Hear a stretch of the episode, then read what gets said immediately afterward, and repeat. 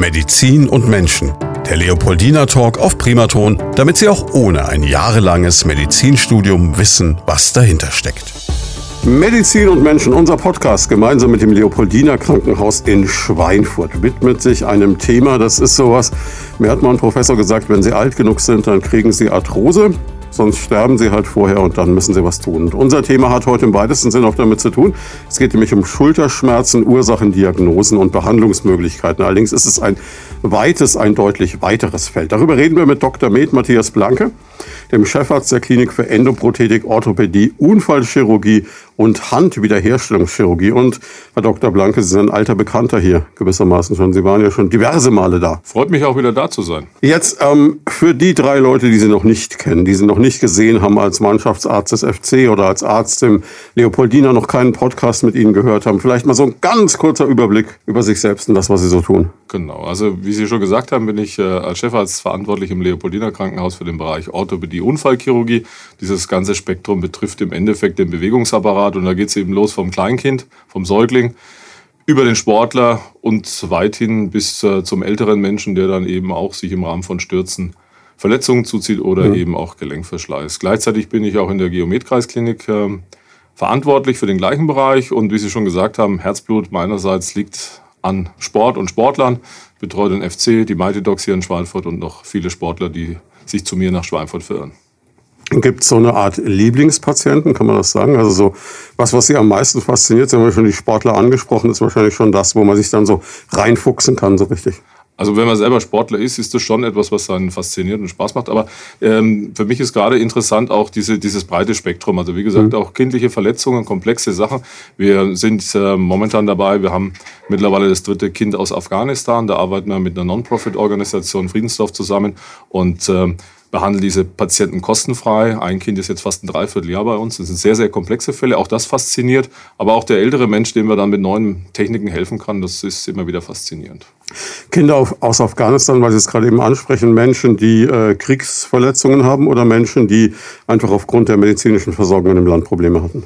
Wir haben beides. Wir haben auch Ungar äh, wir haben jetzt auch äh, ukrainische Patienten, ne, die im Rahmen eben dieser schweren Auseinandersetzung dieses Kriegs, der stattfindet, dann eben den Weg zu uns nach Deutschland finden, wo wir die Versorgung durchführen. Und äh, wie gesagt, diese Kooperation mit dieser Non-Profit-Organisation mit Friedensdorf ist so, ähm, in diesen Ländern wie Afghanistan, Syrien gibt es ähm, Kinder, die ähm, Veränderungen, Verletzungen haben, die dort nicht behandelt werden können. Mhm. Wir schaffen den Kontakt her. Friedensdorf bringt diese Patienten nach Deutschland und wir haben uns bereit erklärt, da kostenfrei zu helfen. Und das, das ist schon wirklich toll. Das macht Spaß. Auch dem Team macht das großen Spaß. Da kommen Sie ja wahrscheinlich mit Problemstellungen in Kontakt, die man so im deutschen Klinikalltag überhaupt nicht kennt. Das ist wirklich der, das Salz in der Suppe und das ist auch für junge Kolleginnen und Kollegen, die bei uns die Ausbildung machen, sehr, sehr interessant. Wir haben hier Krankheitsbilder, die wir in Deutschland praktisch nicht mehr sehen. Hm. Wir sehen sie deswegen nicht, weil schon ähm, am Anfang einer Erkrankung hier in Deutschland Maßnahmen ergriffen werden, dass es gar nicht so weit kommt. Hm. Wir haben jetzt ein Mädchen zum Beispiel, das ist sechs Jahre lang getragen worden, konnte nicht laufen, die ist 14 weil sie eine Knocheninfektion hat und man einfach nicht in der Lage war, das frühzeitig zu erkennen und zu behandeln. Jetzt ist da natürlich noch viel mehr hinten dran. So ein Mensch im Alter von 14 Jahren in einer derartigen Ausnahmesituation kommt hierher, kann die Sprache logischerweise nicht, ist in einer völlig fremden Kultur, ist getrennt von seinen Angehörigen, denke ich das ist ja auch psychologisch gesehen was, wo sie ein unglaubliches Einfühlungsvermögen brauchen. Das ist ganz schwierig, aber da sind wir nicht allein. Wir haben da mittlerweile echt ein gutes Team aufgestellt und wie gesagt, Friedensdorf, diese Organisation, macht das schon längere Zeit. Aber wir haben hier sehr, sehr viele, die mithelfen im Schwesternbereich. Wir haben ähm, Leute, die ohne Entgelt, äh, die eben aus ursprünglich mal diesem Land gekommen sind, die sich bereit äh, erklärt haben, sich um die Kinder zu kümmern, um mit denen dann in ihrer Muttersprache zu sprechen. Also ähm, es ist wirklich erstaunlich, äh, wie viele Menschen sich dann finden, die hier wirklich bereit sind, auch ihre Freizeit zu investieren, um diesen Kindern zu helfen. Zurück zu dem, was Sie sonst machen. Sie haben schon gesagt, Sie sind Sportler. Das heißt, über Ihre Hobbys muss man gar nicht so viel sagen. Es ist wahrscheinlich Sport. So, soweit es meine Zeit erlaubt. Ja, ich habe, äh, wie gesagt, ähm, drei Kinder und die nehmen natürlich viel Zeit in Anspruch. Aber meine größeren Kinder, die haben jetzt selber den Sport für sich entdeckt und äh, die raffen den Papa dann auf. Also jetzt wird es gerade wieder ein bisschen mehr. Ansonsten, ja, die Region Main-Rhön, Sie scheinen sich wohl zu fühlen, Sie sind immer noch da. Ja, ich bin jetzt seit zehn Jahren hier und äh, fühle mich wohl. Meine Familie ist gut angekommen. Es macht mir großen Spaß und äh, auch äh, wenn man so die Entwicklungen jetzt hier in der meiner Branche sozusagen sieht. Man sieht ja auch, die Krankenhauslandschaft wird sich vielleicht in den nächsten Jahren verändern. Da gibt es ja auch Diskussionen der beiden Häuser hier in Schweinfurt, Josef und äh, Leopoldina Krankenhaus. Also ich bin gerüstet und freue mich eigentlich auf die Zukunft, auf die Veränderungen. Das heißt, die Arbeit wird für Sie nicht weniger. Das Josefs Krankenhaus soll ja eher so ein reines Lehrkrankenhaus werden. Sie werden dann mit dem Leopoldina das komplette Spektrum, das Sie ja jetzt auch schon abdecken, noch intensiver abdecken als sicherlich eines der Schwerpunktzentren der Region und dann mit den Entwicklungen in Würzburg auch und mit dem, was Werneck macht, ist ja hier wirklich auch so ein, so ein Kompetenzcluster, kann man fast schon sagen, in der Region. Absolut, und das macht auch großen Spaß. Ja. Wenn wir jetzt schon mal über Leistungsspektrum sprechen, Sie machen quasi alles vom kleinen C bis äh, ja, zum Nacken, äh, könnte man so grob so kann man sagen. sagen. So kann man sagen. Also wie gesagt, vom Kind bis zum Alten und vom kleinen C bis zum Nacken. Und ja, das ist so eine grobe Umschreibung dessen, was ich tue. Ist jetzt der Schwerpunkt eher auf äh, Dingen, die ähm, so im Alter kommen? Sind es eher Verletzungen, sind es eher Unfälle oder ist es quasi so ein bisschen quer durch den Garten, was halt gerade reinkommt zur Tür? Ich gehöre ja, und das darf ich jetzt so sagen, noch zur jüngeren Generation. Früher war das so, die, die ähm, ähm, Behandlung des Bewegungsapparates war in Deutschland relativ stark getrennt in die Orthopädie, das war mehr so das klassische Gelenkverschleiß, äh, Fehlstellungen und in die Traumatologie, Unfallchirurgie, mhm. das waren die Verletzungen. Das hat sich komplett geändert, also auch die Ausbildung ist anders geworden und äh, wir haben uns da dem angloamerikanischen Modell angeglichen. Da ist schon immer der Bewegungsapparat eine Einheit und ähm, ich habe das in meiner Ausbildung auch im Uniklinikum Erlangen so erlebt und erlernt und hier am Leopoldiner Krankenhaus haben wir die gesamte Orthopädie, aber auch die Traumatologie. Das heißt, also es geht vom Verletzten bis hin zur Fehlbildung im Kindesalter bis zur schweren Gelenkveränderung, Verschleiß des älteren Menschen und weiter. Jetzt stelle ich mir das wahnsinnig interessant vor. Gleichzeitig muss man sagen, ist natürlich der Nachteil dabei wahrscheinlich der klassische Orthopäde, den Sie angesprochen haben. Der hat ja keine Notfälle. Das heißt, der konnte die Operation so ein bisschen um die Golfrunde rumlegen. Bei Ihnen kann es passieren, dass es auch früh um drei heißt, Herr Dr. Blanke, wir brauchen Sie. Genau, das ist so. Also bei uns gibt es jetzt eigentlich keine Pause. Also es kann sich im Tagesverlauf, kann ein Notfall dazukommen, das ganze Programm muss verändert werden, muss angepasst werden. Und das hat schon auch seinen Esprit und das äh, ist schon ein bisschen auch das Salz in der Suppe. Gleichzeitig ist es natürlich ein wahnsinniger Druck, unter dem Sie arbeiten und äh, die Rahmenbedingungen sind nicht einfacher geworden in diesem Land, gerade auch in den letzten Jahren, das haben wir alle mitbekommen. Wie schafft man da einen Ausgleich? Jetzt der Sportfamilie, klar, aber man muss ja diesen, diesen Level, diese Konzentration die ganze Zeit irgendwie hochhalten. Also da bin ich einfach dankbar an mein Team, weil ich glaube, Teil ist es sicher auch mein Verdienst, in den letzten zehn Jahren da eine Struktur geschaffen zu haben, wo wir einfach ähm, ein Team mit guten Leuten sind, denen das einfach auch richtig Spaß macht. Also wir machen das sehr, sehr gerne. Es gibt uns auch viel zurück, wenn wir jetzt auch wieder zum Beispiel auf die Kinder, über die wir gerade gesprochen haben, verweisen können. Sicher gibt es Situationen, wo sie wirklich an ihre körperlichen und auch physischen Grenzen einfach kommen. Aber da ist das Team ganz wichtig und wie Sie gesagt haben, manchmal braucht man eine Auszeit und da ist dann auch die Familie ganz wichtig. Ja, und dann ist es ja auch immer so die Frage, was für ein Ergebnis auch der jeweilige Patient haben möchte. Aber es macht natürlich einen Riesenunterschied, ob Sie einen 80-Jährigen oder eine 80-jährige Dame haben, die einfach ähm, sich vielleicht in der Kirche wieder hinknien möchte oder selbstständig mit dem Rollator zum Einkaufen gehen kann. Oder eben das Mädchen aus Afghanistan, das überhaupt wieder laufen möchte. Oder den Spitzensportler, eines äh, großen Fußballvereins, bei dem es ja wirklich auf jedes Mühe ankommt, weil dessen Karriere und das Einkommen seiner Familie davon abhängt. Das ist richtig und das ist, glaube ich, auch deswegen so interessant, weil sie schon als Mediziner differenzieren müssen und das dem Patienten auch für ihn verständlich klar machen müssen. Wir haben in der Medizin so viel erreicht und der technische Fortschritt ist so weit, aber nicht für jeden Patienten sind diese Methoden auch geeignet. Mhm. Also es muss wirklich angepasst sein. Ich habe äh, Patienten, bei denen es so ist, dass man versuchen muss, die Operation sicher aber überschaubar zu machen, um den Patienten auch nicht zu überlasten. Mhm. Eben auch wie mit diesen Kindern, die wir angesprochen haben. Es bringt nichts, hier sehr komplexe Sachen zu machen und die reisen zurück nach Afghanistan und es funktioniert dort mhm. nicht und ich habe vor Ort keinen, der das behandeln kann. Oder dann eben wirklich High-End-Chirurgie, wenn ich eben den Sportler habe oder den jungen Menschen mit einem sehr, sehr hohen Anspruch. Aber das ist auch Aufgabe, da wirklich bei allen Möglichkeiten, die wir haben, auch dann mal zu sagen, also hier macht es sicher keinen Sinn, sondern der Patient steht im Mittelpunkt und nicht die technische Entwicklung. Wenn wir uns jetzt so eine Schulter vorstellen, um zu unserem Thema heute zu kommen, dann ist das, glaube ich, eine hochkomplexe Sache. Wir haben schon hier gemeinsam gesprochen in den Podcasts vorher über den Fuß, der auch erstaunlich komplex ist, über Endoprothetik. Aber auch so eine Schulter hat es als Gelenk in sich. Das Schultergelenk ist ja ein besonderes Gelenk, weil es uns sozusagen von allen anderen Lebewesen, auch den Primaten im Endeffekt unterscheidet, weil wir halt einen immens hohen Radius mit dem Arm erreichen können und dadurch eben Funktionen äh, durchführen können, die für den Menschen eben so wichtig sind. Und ähm, das wird aber gewährleistet dadurch, dass das Schultergelenk äh, schon ein klein bisschen anfälliger ist als alle anderen mhm. Gelenke. Hängt damit zusammen, das Schultergelenk ist von seiner Konstruktion so gemacht, dass der Knochen es relativ wenig führt, sondern eher die Strukturen drumherum, also die Muskulatur, die Sehnen und die Bänder. Das gibt viel Bewegung, macht es aber dann im Zweifel auch anfällig. Das heißt, bei einem anderen Gelenk habe ich jetzt mal so ganz salopp gesagt, entweder eine Art Scharnier oder eine Kugel, die in der Pfanne läuft. Das heißt, es ist eine, eine fast schon knöcherne Verbindung halt. Nee, knöcherne Verbindung ist nicht, sonst wäre es fest, aber zwei Knochen, die quasi aufeinander stoßen. Bei der Schulter ist es eher so ein, ja, man würde fast sagen, filigraneres und dadurch auch anfälligeres System. Absolut. Also wenn Sie jetzt beispielsweise ein Kugelgelenk sagen, dann sind wir so beim Hüftgelenk. Also mhm. wir haben zwei, eine, eine, Kugel und eine Pfanne, die praktisch äh, passgenau sind und dann kann sich das bewegen, ist aber sehr, sehr gut stabilisiert. Und wenn man sich das Schultergelenk anschaut, ist es ähnlich, aber die Pfanne ist so klein, dass sie den Kopf überhaupt nicht umfasst. Das heißt, bei größeren Krafteinwirkungen springt dieser Kopf komplett aus dieser Pfanne heraus. Was dann sehr unangenehm ist, dieses die Schulter auskugeln. Wer das jemals schon mal erlebt hat, weiß, es ist kein Geschenk. Ne? Will man nicht haben. Und äh, dadurch werden dann auch wieder die Bänder gedehnt oder reißen vielleicht. Und das kann dann Probleme machen. Also gerade im Sport sehen wir das relativ häufig. Es gibt natürlich auch Sportarten, die besonders prädisponiert sind für derartige Verletzungen, im Handball beispielsweise.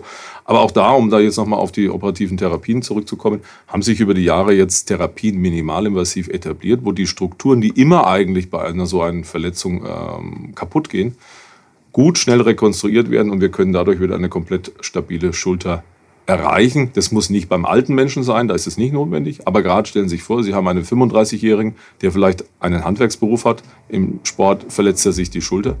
Wenn man das nicht machen würde, ist er gegebenenfalls nicht mehr in der Lage, eine Glühbirne auszuwechseln oder eine Leuchtröhre hochzuschrauben, weil die Schulter einfach nicht mehr stabil ist. Sie haben Gedanken zum Thema oder persönliche Fragen? Darauf freuen wir uns. Einfach anrufen unter 09721 20 90 20 und mitreden. Was man immer wieder hört, ist dann auch äh, bei Menschen, die was mit der Schulter haben, die sagen dann äh, so abends am Tresen so Sachen wie, ah, ich habe Probleme mit der Rotatorenmanschette. Das klingt unglaublich gebildet und fachmännisch. Was ist das? Wenn wir darauf zurückgehen, dass wir sagen, okay, die Schulter an sich ist ja ein Gelenk, was nicht so gut geführt ist, hm. dann kann man sich vorstellen, dass aber das Gelenk an sich, die Schulter, komplett umfasst ist mit einer Kapsel und über die Kapsel zieht nochmal eine Muskulaturstruktur drüber. Also die gesamte Schulter kann man sich wie eingewickelt vorstellen. Hm. Und diese Rotatormanschette besteht im Endeffekt aus vier Muskeln, die miteinander verbunden sind. Und diese Rotatormanschette, ja, das ist so ein bisschen, sagen wir mal, ähm, das Problem der Schulter. Die Schulter hat wie ein knöchernes Schulterdach und mhm. darunter kommt das eigentliche Gelenk. Und dieser Zwischenraum, der ist so 10, 11 Millimeter groß. Und da müssen diese Strukturen durchgleiten. Man kann sich das vorstellen wie so ein etwas größeres Nadelöhr. Diese Sehnen und Muskeln sind natürlich sehr schmal, aber die müssen da durch. Und wenn es jetzt zu Veränderungen im Bereich der Knochen, zu Reizungen kommt und dieser Raum enger wird, dann scheuert sich diese Sehne auf, diese Rotatorenmanschette, und dann kann die durchreißen. Und das klingt schon vom Zuhören auch nebenbei schmerzhaft. Ist es auch ist es auch. Natürlich kann die auch reißen, wenn beispielsweise ein Sturz aus einer größeren Höhe ist und dann wirklich die Schulter so beeinträchtigt wird, dass die Muskulatur zerreißt. Aber all dieses führt dazu, dass eben die Funktion der Schulter meistens so beeinträchtigt ist, dass die Patienten sagen, den Arm zur Seite kann ich nicht mehr richtig heben. Ab einem mhm. gewissen Punkt tut es mir dann in der Schulter weh. Bedeutet, wenn ich jetzt nicht gerade ein Ereignis wie einen Unfall habe oder so etwas, dann ist es eine Abnutzung, die das Problem macht im weitesten Sinne. Absolut, das ist der Fall. Jetzt äh, würde natürlich der Laie, der eher so disponiert ist wie ich, sagen, dann schonen wir die Schulter mal möglichst, dann hält die länger. Ganz so ist es wahrscheinlich auch nicht. Ne? Das wäre grundverkehrt, weil die, die Ursache ist ja nicht die, die, die mehr Bewegung, sondern die Ursache ist einfach Veränderungen. Welche Art? Da kommen wir vielleicht später noch dazu. Die Schulter ist ein Gelenk, was sehr schnell zu Verklebungen und Einsteifungen hm. Und dann wird eben der Bewegungsradius durch eine verminderte dauerhafte Bewegung sehr stark eingeschränkt. Das heißt, da gilt auch wieder der alte Satz, was ich nicht benutze, verliere ich irgendwann. Absolut, ja. Wie äh, kann man jetzt am besten vorbeugen? Weil keiner will das ja haben. Keiner will diese Schmerzen haben, keiner will diese Probleme haben. Und so nett sie sind, die wenigsten Leute wollen auf ihren OP-Tisch jetzt mal so, ähm, wenn sie nicht müssen. Und ähm, was kann man tun? Das ist so die Gretchenfrage. Wenn Sie mich ganz ehrlich fragen, wahrscheinlich nicht besonders viel. Es gibt Menschen, die sind prädisponiert, also die bekommen diese Probleme. Oh. Da gibt es verschiedene Ursachen. Es kursiert immer so das Gerücht und das wird auch gerne auch so ein bisschen, äh, weil wir es vorhin von Social Media hatten und auch äh, von seitens der Physiotherapie, dass man sozusagen im Training gezielt die Rotatorenmanschette trainiert. Mhm. Das wären Bewegungen, das kann man sich vorstellen, dass der Arm praktisch nach außen gedreht und nach innen gedreht wird. Und dadurch soll der, dieser Raum, der so eng ist, dieses Nadelöhr, etwas weiter werden, weil sozusagen der Oberarmkopf etwas nach unten gezogen wird. Ähm, richtig bestätigen kann man das nicht. Ich merke Ihre Formulierung schon an, Sie glauben nicht so ganz dran. Nein, nein, das wird, momentan ist es so ein bisschen ein Hype. Es ist sicher nicht verkehrt, dass insgesamt die Schultermuskulatur trainiert wird, wobei wir hier nicht von schweren Gewichten reden, sondern moderaten Gewicht und, und häufigen Wiederholungen. Wenn aber ein Patient Probleme mit der Schulter bekommt, dann wird er das wahrscheinlich nicht vermeiden können. Hm. Ist es eher ein Frauenproblem, eher ein Männerproblem oder ist das äh, egal? Äh, nee, kann man schon so sagen. Also es gibt verschiedene Veränderungen. Ein, ein Problem, was eher schwerpunktmäßig Frauen betrifft, und das ist dann wirklich so, das kommt schlagartig mitten in der Nacht, 22 Uhr, die wachen auf und haben stärkste Schmerzen in der Schulter und hatten bis dato gar keine Probleme. Okay. Und diese Patientinnen, wenn dann zu mir in die Notaufnahme kommen oder am nächsten Tag, da kann ich eigentlich blind schon sagen, dass sie eine sogenannte Verkalkung in der Schulter haben. Frauen, tendenziell circa ab 40 Jahren, neigen dazu, eher als Männer diese Verkalkungen zu haben. Und diese Verkalkungen, die schmerzen sehr stark. Vor allem der Arm kann praktisch nicht mehr zur Seite hochgehoben werden. Aber so eine Verkalkung, wenn ich mir das jetzt vom heimischen Wasserhahn vorstelle, das kommt doch mit der Zeit. Das wird doch immer mehr. Ja, ist auch so. Wieso habe ich dann diesen auf einmal einsetzenden Schmerz? Das ist die gute Frage, die wir alle nicht beantworten können. Okay. Die, die Theorie ist die, weil oft ist es auch so, wenn die Patienten zu mir kommen oder die Patientinnen, die linke Schulter macht Schmerzen, ich gucke mir die rechte an und die rechte hat genauso diese Verkalkungen, die tut aber gar nicht weh. Oft ist es so, die andere Schulter kommt dann zum späteren Zeitpunkt. Wir gehen davon aus, dass diese Verkalkungen durch eben ein gewisses Scheuern, ein gewisses Reizen entsteht, bei mhm. dem einen mehr, beim anderen weniger. Und wenn der Körper irgendwann mal anfängt, diesen Kalk wieder aufzulösen, kommt es zu einem Entzündungsreiz. Ah, okay. Und dann kommen die Schmerzen. Was kann man da tun? Da muss man sagen, da kann man relativ schnell und relativ gut auch etwas tun. Äh, wenn die Patienten initial kommen und massivste Schmerzen haben, kann man akut denen helfen, indem man was einspritzt. Dann mhm. ist der Schmerz erstmal zumindest für ein paar Stunden und Tage weg. Was aber äußerst gut funktioniert, ist die sogenannte Stoßwellentherapie. Kann man sich vorstellen, es kommt, wird auch eingesetzt bei Nierensteinen. Ich wollte gerade sagen, eigentlich eine ähnliche Situation. Man genau. zertrümmert das Ganze. Genau, da wird der, der, der Kalk wird aufgelöst, das sind mehrere Sitzungen notwendig und man kann den Kalk das, was der Körper eigentlich macht in dem Moment, was ja zu diesen Schmerzen führt, kann man einfach mit der Stoßwellentherapie so beschleunigen, dass es schneller geht. Und die Beschwerden sind in 80 bis 85 Prozent der Fälle nach, in der Regel sind es sechs Einheiten dieser Stoßwellentherapie, sind die praktisch weg. Hat natürlich einen riesen Charme, weil ich muss das Gelenk nicht aufmachen, das ist alles super. Absolut, ja. Kann es aber auch so massiv sein, dass man operieren muss? Ja, es gibt Menschen, die kommen zu uns, äh, wo sie wirklich Verkalkungen haben, die ein Ausmaß angenommen haben, wo weder der Körper noch die Stoßwellentherapie in der Lage sind, das überhaupt wegzubekommen. Und dann ist die operative Therapie zu empfehlen. Erstaunlicherweise ist es so, das macht man, wie Sie vorhin angesprochen haben, minimalinvasiv. Das wird dann ausgeräumt, dieses Kalkdepot. Das kann man mhm. richtig absaugen. Und die sind praktisch innerhalb von wenigen Tagen komplett beschwerdefrei. Wäre es da eine gute Idee zu sagen, komm, ich gehe zur Schultervorsorge ab 40 als Frau? Es ist, wie gesagt, das Problem ist so ein bisschen, nicht jeder kriegt diese Beschwerden. Mhm. Man kann also nicht vorhersagen, einer hat eine Verkalkung der Schulter und jetzt nächste Woche gehen die Beschwerden los. Mhm. Es kann gut sein, dass wir da draußen eine ganze Menge an Menschen haben, bei denen es überhaupt nie symptomatisch wird. Und äh, um es rauszukriegen, müsste man Röntgen und Röntgen soll man jetzt auch nicht äh, exzessiv, glaube ich. Ne? Also mit dem Röntgen kann man es machen, der Erfahrene, aber das muss man dann schon auch können, kann es auch mit der Ultraschalluntersuchung. Das machen wir immer mehr, weil wir natürlich auch Strahlenbelastung vermeiden wollen. Ähm, aber das ist nicht ganz so einfach, das muss man dann schon können. Ja, aber das äh, dürfte ja bei Ihnen dann kein Problem sein. Nee, wir machen das regelmäßig. Na eben, denke ich mir. Also wäre es eine Idee zu sagen, meine Güte, ich kann, wenn ich merke, da zwickt was, ja. vielleicht schon mal im Vorfeld kommen, nicht warten, bis es richtig wehtut und äh, lieber schon am Anfang dagegen steuern.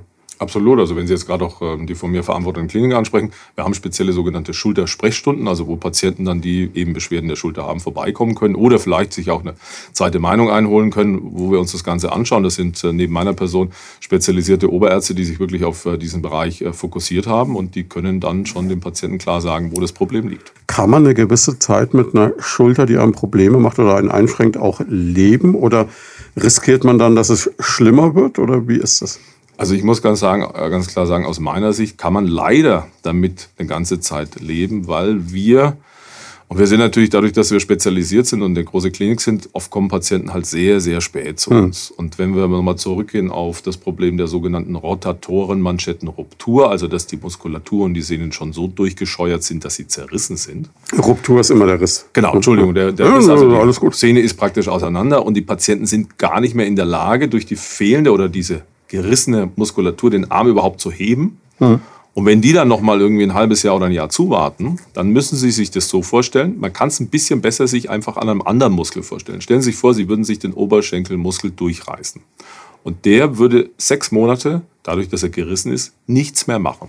Dann würde dieser Muskel komplett atrophieren, bedeutet, der löst sich mehr oder weniger auf. Und wenn Sie zu diesem Zeitpunkt dann operieren, dann wird es sehr, sehr schwierig, den Muskel wieder aufzubauen, ihn überhaupt in die Länge zu bekommen, etc. Und Gleiches haben wir an der Rotatorenmanschette. Und wir haben oft das Problem, Patienten kommen nach einem Jahr mit einem Jahr bestehenden Beschwerden, die immer schlimmer werden. Und da ist manchmal auch natürlich der Einfluss äh, durch den einen oder anderen Kollegen, der sagt, na jetzt warten wir halt mal zu, jetzt machen wir ein bisschen Physiotherapie. Es mag ja in dem einen oder anderen Fall gut sein, aber die, bei denen ein Riss besteht, die muss man rausfischen, weil wenn man die frühzeitig operiert, wird das alles wieder gut. Ja, aber dann ist ja die Lösung, man geht in die Schultersprechstunde. Sie können ja auch noch sagen, pass auf, das ja. ist kein Riss, da kommst du mit Physio hin. Ja.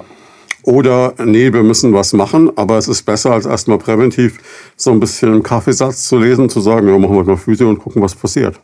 Bin ich ganz bei Ihnen, weil wie gesagt, die Spätschäden dann, die, die sind dann schon vehement und oft ist es dann nur noch schwierig, das Problem zu lösen oder dann auch ein gutes Ergebnis wieder hinzubekommen. Hm. Jetzt habe ich noch ein Wort aufgeschrieben bekommen, da bin ich komplett blank, nämlich den suprachrominalen Raum. Das ist sozusagen dieses Nadelöhr. Man kann sich es vielleicht so vorstellen, wenn, wenn, wenn der, der Patient steht, dann haben wir das Schultergelenk. Und über dem eigentlichen Schultergelenk, wenn man sich mal von oben auf die Schulter fasst, hat man das sogenannte Akromion, das ist ein Knochen. Mhm. Und zwischen dem Knochen und dem eigentlichen Schultergelenk, da ist so ein Raum eben von so 10, 11 Millimetern ungefähr. Und das ist dieser superkrominale Raum. Genau. Und, und, okay. und der ist das Nadelöhr im Endeffekt. Jetzt haben wir schon gesprochen über die Rotatoren äh, Manschette. Jetzt nochmal so, Sie haben gesagt, man kann den Arm nicht heben. Was, woran merke ich denn noch, dass da irgendwas schief läuft? Also der Schmerz tritt auf. Das hm? ist das erste Phänomen. Was für ein Schmerz ist das? Also In der Regel ist es so, wenn, wenn der Patient äh, den, den Arm, sagen wir mal, wenn er am Tisch was isst oder was schreibt, dann ist es relativ unproblematisch. Sobald aber er versucht, den Arm zur Seite wegzuheben, dann, dann wird es schmerzhaft und er hm? ist dann oft nicht in der Lage, den Arm über die Horizontale, also oder weiter nach oben zu heben. Ist das ein Schmerz, den ich im Arm habe oder ein Schmerz, den ich im Nacken habe? Nee, oder der, der direkt in der Schulter? Genau, Schulter bis zum Arm ausstrahlen, das ist schon okay. richtig. Ja. ja, und dann komme ich zu Ihnen? Dann kommen Sie zu mir. Wir schauen uns das Ganze an. Wie gesagt, wir haben ja Möglichkeiten. Die Ultraschalluntersuchung ist bei der Schulter wirklich sehr, sehr gut. Da kann man sehr, sehr viel aussagen. Wir machen, wenn es notwendig ist, ein Röntgenbild oder dann eben auch, wenn man das Ganze nochmal ähm, verifizieren will, eine Kernspintomographie. Also der Patient geht in die Röhre, so versteht es der Laie immer. Und dann können wir ganz klar sagen, was in Ordnung oder was kaputt ist. Großer Vorteil dabei ist, ähm, Sie haben es vorhin schon gesagt, Sie können mir relativ ad hoc gegen die Schmerzen helfen. Wie lange dauert es dann, bis es wieder okay ist? Also man muss differenzieren. Wie gesagt, wir haben vorhin die Verkalkung gesprochen. Mhm. Da haben wir viele Möglichkeiten. Haben Sie gesagt, sechs bis acht Sitzungen im Idealfall, das also so überschaubar, ja? Drei, vier Wochen mhm. ungefähr. Mhm. Ne? Ja, cool. Ist besser. Äh, wenn wir jetzt von einem sogenannten Impingement sprechen, ich nehme jetzt mal dieses Wort in den Mund, weil es doch auch überall kursiert. Kurz zur Erklärung, Impingement ist, wenn wir diesen subakromialen Raum oder das Nadelöhr nehmen, das ist die Vorstufe der Sehnen des Sehnenrisses. Da mhm. scheuert alles sozusagen. Mhm. Und das Scheuern macht Schmerzen. Auch das können wir gegebenenfalls ohne Operation lösen. Manchmal ist aber die Ursache für diese Einengung knöcherne Zapfenveränderungen, die wir so nicht beheben können. Und dann muss durch eine Operation dieser Knochen abgefräst werden. Das geht auch sehr schnell. Wenn wir aber die Situation haben, dass die Sehne gerissen ist, es gibt da unterschiedliche Ausmaße, wie wir gerade dann dauert Dann muss die geflickt werden. Und dann muss sie zusammenhalten. Und in der Zeit, bis die verheilt ist, da kann der Arm nur bedingt selbstständig bewegt werden. Also man ist schon ganz schön eingeschränkt. Das heißt, man hat dann wirklich so einen Riesenapparat von Ruhigstellen im Verband? Es ist nicht mehr ganz so schlimm. Also wir haben da auch ein bisschen gelernt, aber es ist ein, ein äh, so eine Art Postbotenträger, Kissen, also der Arm liegt zur Seite auf. Was aber heutzutage gut funktioniert, alle unsere Patienten bekommen zum Beispiel einen sogenannten Motorstuhl nach Hause geliefert. Was ist es? Der Patient hat zu Hause einen Sitz, da setzt er sich drauf, drückt aufs Knöpfchen und der Arm wird für ihn durch diesen Motor, diesen Roboterstuhl, sage ich jetzt mal ein bisschen salopp, wird bewegt. Weil er selber darf den ja nicht richtig bewegen.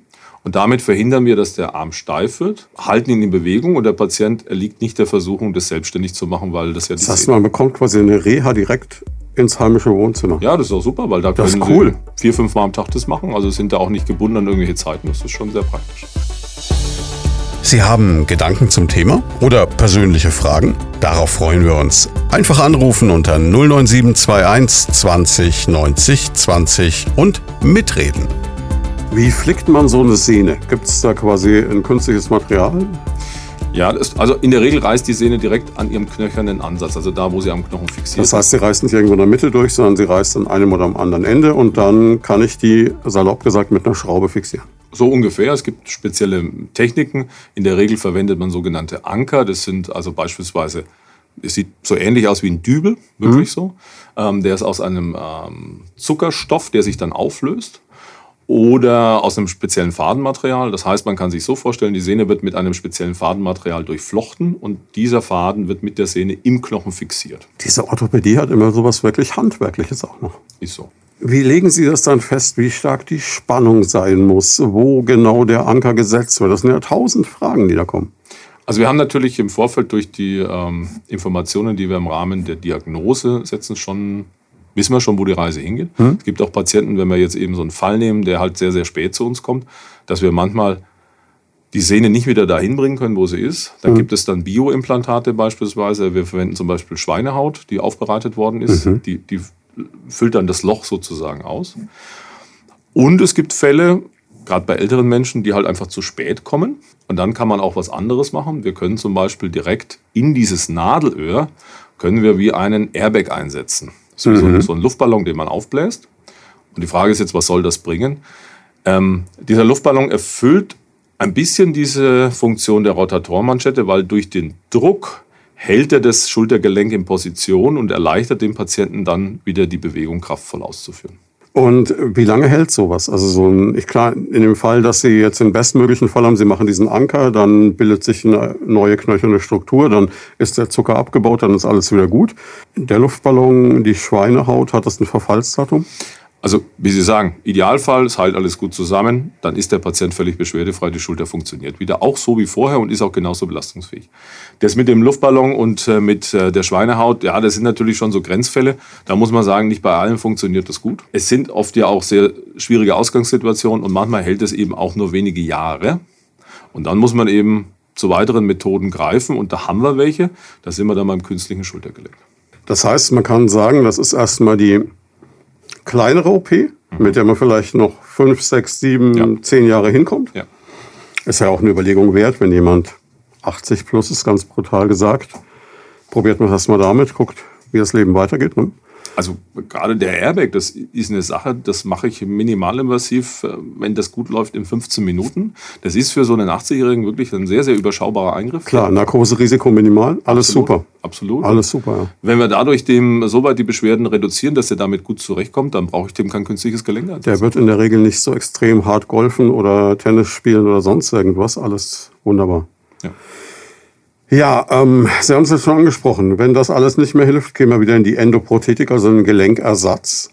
Ist bei der Schulter wahrscheinlich auch, naja, ich stelle mir so vor, da fehlt ja schon eine Menge, ne? wenn das mal weg ist.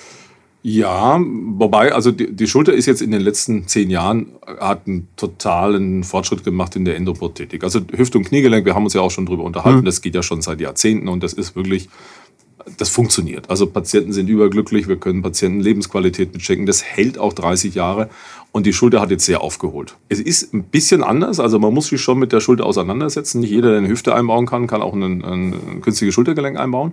Und da gibt es auch ganz unterschiedliche Varianten. Das geht einmal los von einem kleinen Ersatz, wo nur Teile der Gelenkfläche über Prothesen, wo nur der Kopf ersetzt wird, bis zu sogenannten Totalendoprothesen, die eingesetzt werden.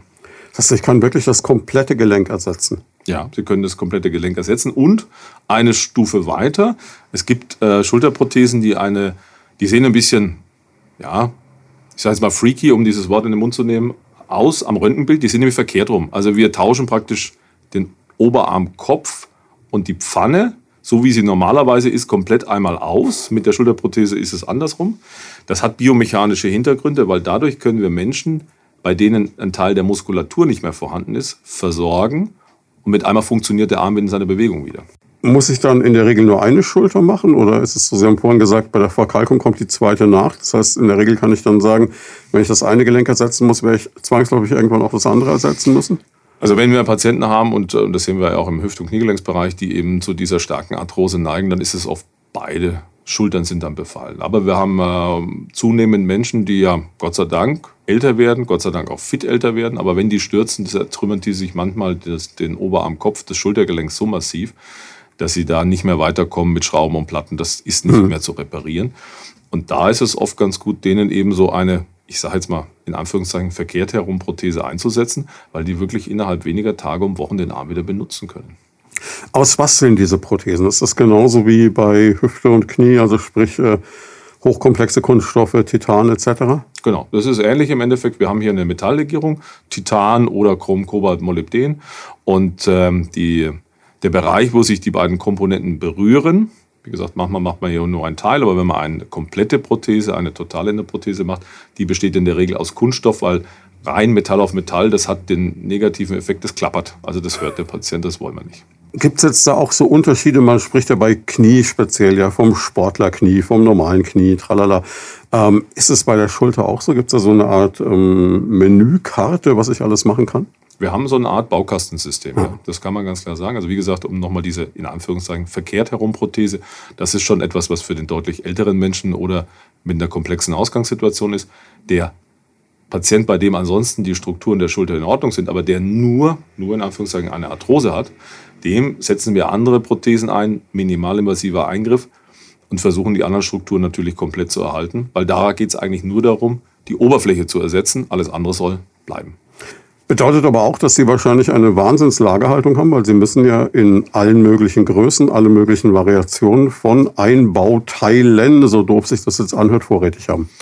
Ja, und da sind wir so ein bisschen am Anfang unserer Diskussion, als wir so ein bisschen auch über Medizin und auch Entwicklung hier in Schweinfurt gesprochen haben. Das ist ein Problem unserer Zeit. Wir haben äh, ja überall zum Teil auch Lieferengpässe. Mhm. Das ist, betrifft uns genauso. Und wir merken einfach, ähm, wir sind ja jetzt das Leopoldina im Verbund in meiner Person mit Geroldshofen, je größer sie sind, je höher die Fallzahlen sind, desto eher sind sie ökonomisch in der Lage, wirklich ein großes Lager zu haben und ganz flexibel agieren zu können. Also ich kenne kleinere Kliniken, die müssen für jeden Patienten diese Prothesen bestellen und wenn die dann mal während der Operation nicht die richtige ist, dann ist es etwas schwierig. Wir haben halt das Glück, dass wir da frei aus dem Sie gehen dann nebenan und holen die andere Größe. Genau. Wenn man jetzt mal von Zahlen spricht, wie viele Variationsmöglichkeiten gibt es? Tausende wahrscheinlich. Ja, so viel wird es nicht sein, aber es ist natürlich immer so, dass sie in Kombination natürlich dann die Zahlen. Ja, genau, ja. Das, ich kenne das jetzt vom Hüfter, da gibt es dann genau. eben so und so ja. und dann in Kombination ja. werden das unendlich viele. Ja. ja, das potenziert sich dann sehr schnell, das ist richtig, ja. Aber man muss auch sagen, wie gesagt, ich hatte ja gesagt, es gibt Patienten, bei denen nur ein kleiner Teil des Knorpels verschlissen ist. Also wir sprechen da eigentlich noch gar nicht von einer Arthrose. Und da gibt es ja auch Möglichkeiten noch vor dem künstlichen Gelenk, dass man sagt zum Beispiel, man kann den Knorpel, der kaputt gegangen ist, transplantieren, ersetzen. Wenn wir eine gewisse Dimension überschreiten, wo das nicht mehr möglich ist, dann können wir diesen Teil durch ein künstliches Gelenk, also ein Teilgelenk ersetzen. Mhm.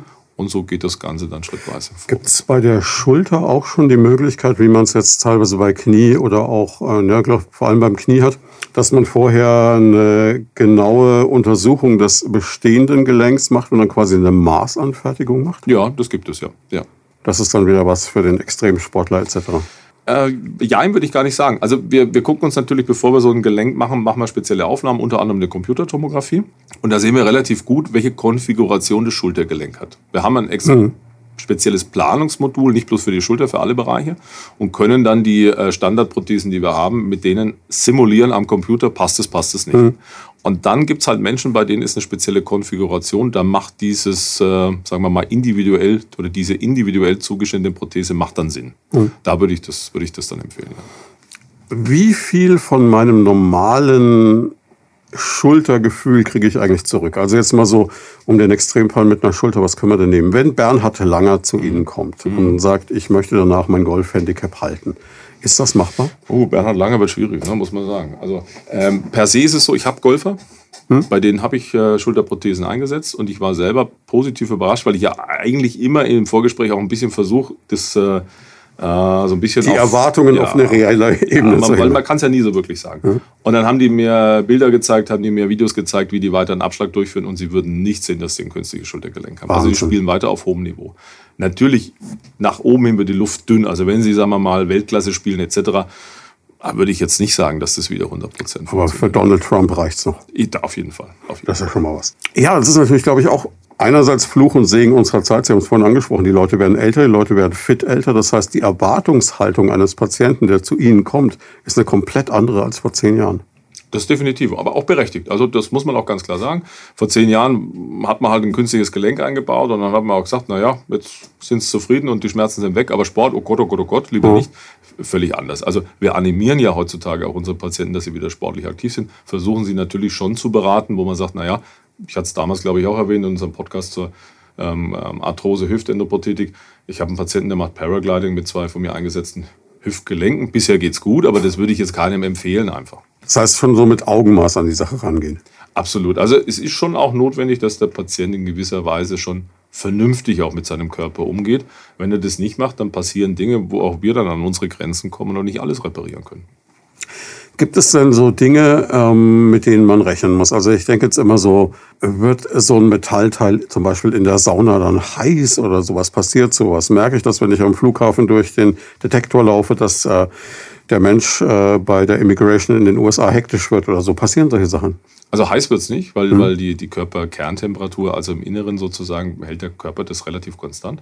Ähm, wenn Sie ein Titanimplantat haben, wird das nicht anschlagen. Genau, weil es nicht magnetisch ist genau. Titanimplantat. Äh, bei den anderen kann man es immer zum Teil nicht wirklich sagen. Es ist so, alle unsere Patienten bekommen einen Ausweis. Mhm. Jetzt ist natürlich die Frage, ob der amerikanische Sergeant im Endeffekt anerkennt, was wir Deutschen da drauf gekriegselt haben. Da mhm. wäre ich im Zweifelsfall. Aber ich war jetzt auch länger wegen Covid-bedingt nicht mehr in den Staaten. Dann gehen Sie halt durch den Bodyscanner und dann, und ist es auch wieder gut. Klar, ja. Wenn wir uns jetzt äh, so eine Sache vorstellen, wie geht das? Ich komme zu Ihnen und Sie stellen in der Untersuchung fest, gut, der Bub braucht eine neue Schulter. Dann? Dann machen wir ähm, also das Röntgenbild und eine Computertomographie. Die Computertomographie ist in der Regel notwendig, eben um zu gucken, passen die Modelle, die mhm. wir da haben, oder brauchen wir was Individuelles? Mhm. Und dann ist auch nochmal die Frage, welches Modell. Wie gesagt, wir haben vorhin besprochen, es gibt Patienten, bei denen ist die Rotatorenmanschette kaputt, etc. Also das sind alles Fragen, die äh, wichtig sind, um das richtige Modell erstmal rauszufinden. Mhm. Der Patient kommt in der Regel am Tag der Operation. Der Patient bekommt eine Narkose, eine Vollnarkose. Anders ist es bei der Schulter nicht möglich. Mhm. Und äh, dann muss man zwangsweise, also minimalinvasiv durch kleine Schlitze geht es nicht. Ich muss die Schulter ja da reinbringen. Mhm. Das Gelenk wird komplett eröffnet. Es wird dann äh, diese Schnittebenen, die wir vorher geplant haben, werden übertragen auf den Knochen und die zerstörten Knochenstrukturen werden entfernt, durchsägt. Und dann wird interoperativ die Prothese eben implantiert. Die gibt es von Zement frei, das heißt also, die hat eine raue Titanoberfläche und wird praktisch in den Knochen gepresst bis zu zementiert. Das machen wir bei Patienten, die eben eine schlechte Knochenqualität haben. Dann wird es sozusagen verklebt. Sie haben Gedanken zum Thema oder persönliche Fragen? Darauf freuen wir uns. Einfach anrufen unter 09721 20 90 20 und mitreden. Das ist ja immer so eine Glaubensfrage. Man spricht immer von einer möglichen Zementallergie. Andererseits gibt es auch wieder Kollegen von Ihnen, die sagen, was nicht zementiert ist, hält nicht. Also da gibt es, da gibt es einmal, man kann es gut sagen. Im Bereich der Hüftendoprothetik ist mittlerweile relativ gut bewiesen, dass das zementfreie Agieren sehr gut funktioniert. Mhm. Am Knie hat man das komplett verlassen, da wird eigentlich standardmäßig geklebt, mhm. weil es einfach besser ist. Äh, an der Schulter kann man es, glaube ich, einfach nicht so sagen. Also ich mache mhm. sehr, sehr viel zementfrei, weil ich da auch ein großer Fan von bin. Und die funktionieren gut. Ich mag es aber wirklich sehr individuell davon abhängig, wenn ich während der Operation merke, das ist eine 80-jährige Dame und die Knochenqualität ist halt einfach nicht so gut, dann klebe ich es ein. Da bin ich eigentlich nicht so apodiktisch, sondern das mache ich wirklich pragmatisch. Arbeiten Sie ähm, mit äh, computergestützten Frässystemen oder geht das wirklich aus der Erfahrung raus, mit dem, was man weiß? Wie, wie ist das? Also am Schultergelenk gibt es noch nicht wirklich etabliert. Ne? Hm. Was sich momentan ent entwickelt und was wir schon ein paar Mal da hatten, aber wir sind gerade am Überlegen, es ist noch nicht ganz ausgereift. Ähm, das ist, ähm, dass Sie im Endeffekt ähm, über Ihrer Brille einen 3D-Simulator haben. Hm und äh, sie matchen während der Operation verschiedene Punkte am Knochen. Der überträgt Ihnen dann die Computertomographie und Ihre Planung und zeigt Ihnen praktisch im 3D-Modell, also er spielt es in Ihre Optik hinein, wo die Prothese zu liegen kommen sollte. Das heißt, da geht es immer um die letzten Zehntel Millimeter eigentlich dann und um die Frage, nicht zu viel, nicht zu wenig. Genau, einfach, dass, dass es nochmal idealer positioniert wird. Aber man muss ehrlicherweise sagen, und da muss man sich einfach auf wissenschaftliche Studien äh, berufen, alles, was bisher am Markt ist und auch was Sie gerade angesprochen haben, kein einziges davon hat wissenschaftlich in irgendeiner Weise bisher überzeugt. Also das handwerkliche Implantieren im Vergleich zu Robotik. Ich habe vor 20 Jahren habe ich mit dem Robodoc gearbeitet, also das war wirklich ein Roboter. Dann äh, wir sprechen auch von Dingen wie Makroplastie, wir sprechen von Navigation. keine einzige dieser Dinge ist in einer wirklichen breit aufgestellten Studie bisher besser konnte nicht gezeigt werden. Es sagt ja auch jeder, der es verwendet, also auch Menschen, die mit Makroplastie beispielsweise arbeiten, sagen ja, entscheidend ist im letzten immer die Erfahrung des Operateurs. Genau. Es kann unterstützen unter Umständen, absolut, absolut. aber wenn ich mich jetzt hinsetze und das versuche, wird es nichts werden und genau. Sie kriegen es wahrscheinlich auch ohnehin. Wir hoffen alle, also das ist so die große Hoffnung und das ist auch die Zukunftsvision, dass wir irgendwann ähm, Hilfen haben, wie auch immer die dann heißen, die unser Ergebnis verbessern. Und das Ergebnis muss sich immer daran messen lassen. Einmal die Positionierung, wobei die Positionierung immer dazu führen muss, dass der Patient wirklich eine gute und freie, schmerzfreie Bewegung hat. Das wollen wir erreichen.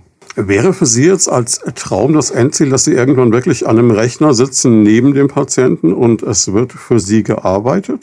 Oder ist es gar nicht das, was Sie wollen eigentlich als Operateur? Mm, also ich würde mir so eine Twitter-Lösung darstellen. Wir hatten es ja gerade von, mhm. von dieser 3D eingespielten Situation. Es gibt äh, Strukturen am Knochen, die nicht ganz so offensichtlich sind. Wir machen auch sehr viele Beckenoperationen und da, mhm. da können Sie manchmal, ist es wirklich schwierig, auch als ganz Erfahrener. Wir haben zwar mittlerweile Möglichkeiten, das ist immer einer der wenigen Kliniken hier in weiter Ferne. Ich kann während der Operation einen sogenannten 3D-Scan machen. Also ich kann in der Operation, nachdem ich meine Implantate gesetzt habe, dann sehe ich ganz genau, oh, die eine Schraube ist vielleicht doch nicht so gut und kann die dann austauschen. Das heißt, Sie können korrigieren, bevor Sie die Wunde wieder verschlossen haben. Genau. Also ich weiß es schon zum Ende der Operation, passt alles oder passt alles nicht. Und man ist manchmal doch überrascht, dass man nicht ganz so hundertprozentig gut liegt, obwohl man sehr, sehr erfahrener Operateur ist. Und ähm, da hoffe ich einfach auf Unterstützung der Technik, die mir hilft, besser zu werden. Wie lange dauert so eine OP an der Schulter? Kann man sagen, so ein Gelenkersatz? Ja, für eine erfahrene Stunde. Das ist jetzt keine so große Operation. Das verblüfft mich. Ja. Ich hätte jetzt also vom Aufwand her, von der Größe des Gelenks und ja. von der Komplexität hätte ich damit wesentlich mehr gerechnet. Also es ist natürlich viel bei solchen Sachen auch immer das Setting. Also es ist ja nicht alleine das, was der Operateur leistet, sondern da ist ja auch das Team, Narkose und so weiter. Und wenn Sie so einen Eingriff natürlich regelhaft machen, dann läuft es sehr routiniert. Das sind ja alles praktisch Standardeingriffe. Ähm, dann ist so eine Operation eine Stunde vorbei. Man muss sich ja vorstellen, das war vor einigen Jahren noch, waren derartige Eingriffe, so endoprothetische Eingriffe, immer Operationen auf Leben und Tod, die sich mhm. über Stunden hingezogen haben, wo man vorher schon nochmal einen Rosenkranz gebetet hat, dass die Zeiten sind vorbei. Ja, ich komme noch aus Zeiten, da haben wir den Patienten, also das ist jetzt schon lange her, vorher Blut spenden lassen für sich selber, also Eigenblut äh, spendet, mhm. damit sie gegebenenfalls das, äh, völlig verlassen. Also es praktisch braucht kein Patient, der jetzt ein künstliches Gelenk braucht, irgendwie Blut. Es ist was anderes, wenn sie komplexe Situationen haben oder Verletzungen, aber ansonsten braucht er keine Bluttransfusion mehr. Die OP-Techniken haben sich so verändert durch die also kleinere Schnitte, dann wir passen einfach auf die Strukturen auf. Die, die heutigen Operateure, die wissen schon, die Strukturen drumherum, die sind wichtig. Die muss man ja, vor allem ist ja auch die Frage des Nach-OP-Schmerzes, glaube ich. Ja. Je weniger ja. sie verletzen, logischerweise, desto weniger tut dann weh am Ende. Ja, und die Funktion, also diese ganze Muskulatur, die ist ja für was da. Und wenn ich die verletze, dann ist die Funktion später nicht mehr gut. Und das muss ich beachten. Jetzt haben wir die Stunde OP hinter uns, an dem Tag, an dem wir ins Krankenhaus gekommen sind. Ähm, wie es weiter?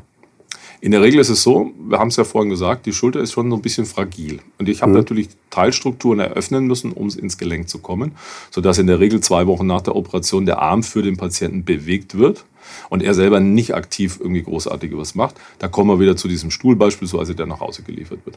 Und wie lange bleibe ich denn im Krankenhaus?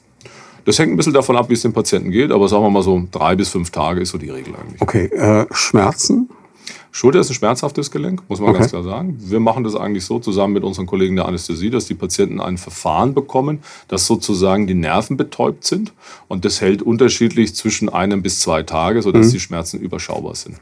Gibt es auch so eine Möglichkeit mit Schmerzkatheter, mit ich kann selber ein bisschen nachpumpen etc.? Gibt es dann auch, aber mit diesen Einspritzverfahren oder mit diesen Kathetern, die bei uns in der Anästhesie verwendet werden, sind die relativ schmerzarm, die Patienten. Ja. Jetzt haben Sie gesagt, Sie brauchen schon eine gewisse Schnittgröße, weil Sie müssen das Gelenk austauschen. Das heißt, wie ist es mhm. mit äh, Abhaltzeit, Narbenbildung? Jetzt äh, für die Herren der Schöpfung wahrscheinlich nicht so. Da kann man sagen, guck mal hier meine Schulternarbe. Ja. Für die Dame mit dem Bikini ja. vielleicht nochmal eine ja. andere Situation. Ja, also es ist ja so, ich habe in meiner Ausbildung auch mal drei Jahre in der plastischen Chirurgie äh, war ich tätig gewesen. Insofern ist das für mich schon auch immer ein Thema. Also ich mhm. achte da schon auch drauf. Die, die Namen im Bereich der Schulter, die werden eigentlich relativ gut, muss man sagen. Mhm. Ähm, auch Heilungsprobleme sehen wir wenig bis kaum. Ist ähnlich wie im Bereich des Hüftgelenkes, das ist genauso. Ich muss jetzt bei der Gelegenheit noch was fragen, was mir schon seit unzähligen Podcasts durch den Kopf geht, wann immer ich einen Operateur hier habe. Und da ich das bei vielen jungen Kolleginnen und Kollegen ja inzwischen inflationär sehe, wie ist das mit Tätowierungen? Äh, man versucht natürlich, wenn die Tätowierung es zulässt, außerhalb der Tätowierung zu schneiden. Aber mittlerweile haben wir ja Tätowierungen, da wird es schwierig, weil einfach der Gesamtkörper sozusagen tätowiert ist. Aber da gucke ich schon drauf. Da schaue ich schon drauf. Aber für mich als Operateur ist es sogar eher eine, eine, eine Leitlinie, weil ich sehe an der, an der Tätowierung wirklich, welche Ecke zu welcher Ecke gehört und das lässt sich schon sehr gut wieder machen. Ja, und dann ähm, braucht man wahrscheinlich über den Stuhl hinaus, wir haben schon angesprochen, Physio, mhm. Muskelaufbau. Das heißt, da kommt schon noch eine Reha-Phase auf einen zu. Genau, da ist dann entweder eine stationäre Reha, wobei der Trend zur ambulanten Rehabilitation geht, abends zu Hause und tagsüber in der Rehabilitation. Mhm. Und da muss eben die Muskulatur dann wieder gekräftigt werden, richtig. Ja, dann haben Sie gesagt, das hält eine Weile. Kann man Erfahrungswerte geben, wie lange sowas hält? Also die Schulterendoprothetik hat noch nicht ganz diese lange Reise mhm. wie die Hüft- und die Knieendoprothetik. Wir haben schon so Zeiträume von zehn Jahren, die wir abschätzen können. Ja, schon mal gut. Es ist etwas, wo man sagt, es hängt ganz davon ab, was ist die Ursache und welche Prothesentypen sind drin. Mhm. Äh, wir gehen aber von Haltbarkeiten, gerade sagen wir mal, wir gehen von einer Arthrose aus, schätzen wir Haltbarkeiten von 10 bis 20 Jahren. Ja. Okay, das ist jetzt für den 80-Jährigen, der mit einer Arthrose zu Ihnen kam, eine gute Perspektive. Mhm. Für den äh, 25-Jährigen mit einem schweren Motorradunfall ist es eine andere Hausnummer. Absolut. Das heißt, man kann sowas noch wieder austauschen? Genau. Also es ist natürlich jetzt, wenn Sie den 25-Jährigen ansprechen, primär bei dem sicher die Intention, das Ganze wieder zu rekonstruieren. Manchmal hm. geht es nicht, dann kriegt er ein künstliches Schultergelenk. Einfach erst einmal, um die nächsten 10, 20 Jahre zu überbrücken. Hm. Und dann versuchen wir natürlich Prothesen zu verwenden, die wir dann gut auch in 10, 20 Jahren wechseln kann. Und für das Wechseln ist immer notwendig, dass halt noch genügend Knochensubstanz übrig bleibt, um wieder eine neue Prothese zu verankern. Kann man sagen, dass Sie dann bei einem derart jungen Menschen auch so ein bisschen pokern mit einer Wette auf die Zukunft der Medizin? Absolut. Ja, das, das ist schon der Fall. Und ähm, da tut sich auch gerade in der Schulterendoprothetik. Also im Hüft- und Kniegelenksbereich merken wir einfach, da ist die technische Entwicklung schon sehr, sehr ausgereizt. Da tut sich wenig, aber in der Schulterendoprothetik entwickelt sich noch viel weiter. Was bleibt festzuhalten? Lieber früher als später kommen?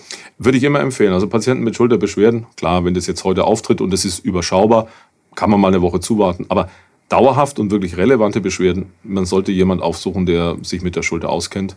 Sehe ich eigentlich einen Unterschied danach? Also ich meine, wenn ich jetzt eine operierte, eine nicht operierte Schulter habe.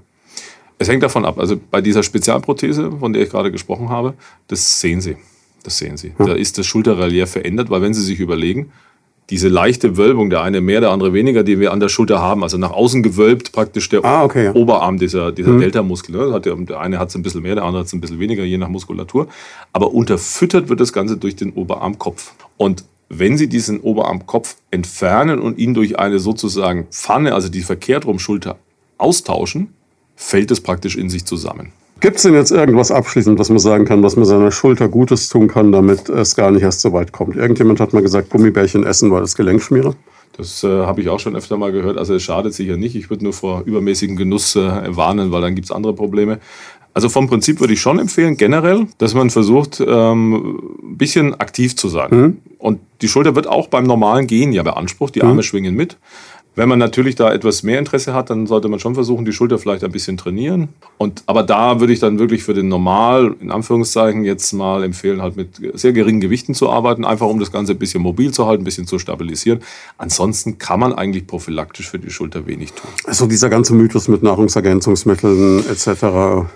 Also ich arbeite sehr, sehr viel mit Profisportlern zusammen. Da kommt das ins Spiel und da macht es Sinn. Aber das ist dann, wenn sie wirklich äh, auf einem ganz anderen Niveau tätig sind. Für uns normale, ich sage immer normale, ich will das jetzt auch nicht despektierlich äh, meinen, aber äh, wenn sie da schon anfangen, ihre Nahrung zu optimieren und ein klein bisschen mehr Sport treiben, ist das schon eine immense Veränderung. Ähm, jetzt nochmal zurück. Wir haben ja in den letzten ähm, zwei, zweieinhalb Jahren, daran erkennt man, wo wir diesen Podcast aufnehmen, in dieser Pandemie, äh, um nochmal auf diesem ganzen Thema Supplemente zu bleiben, ja dann doch äh, gelernt, äh, dass es Leute gibt, die sagen, ja, Vitamin D und Vitamin C und dann hier noch Magnesium und ein bisschen davon und so.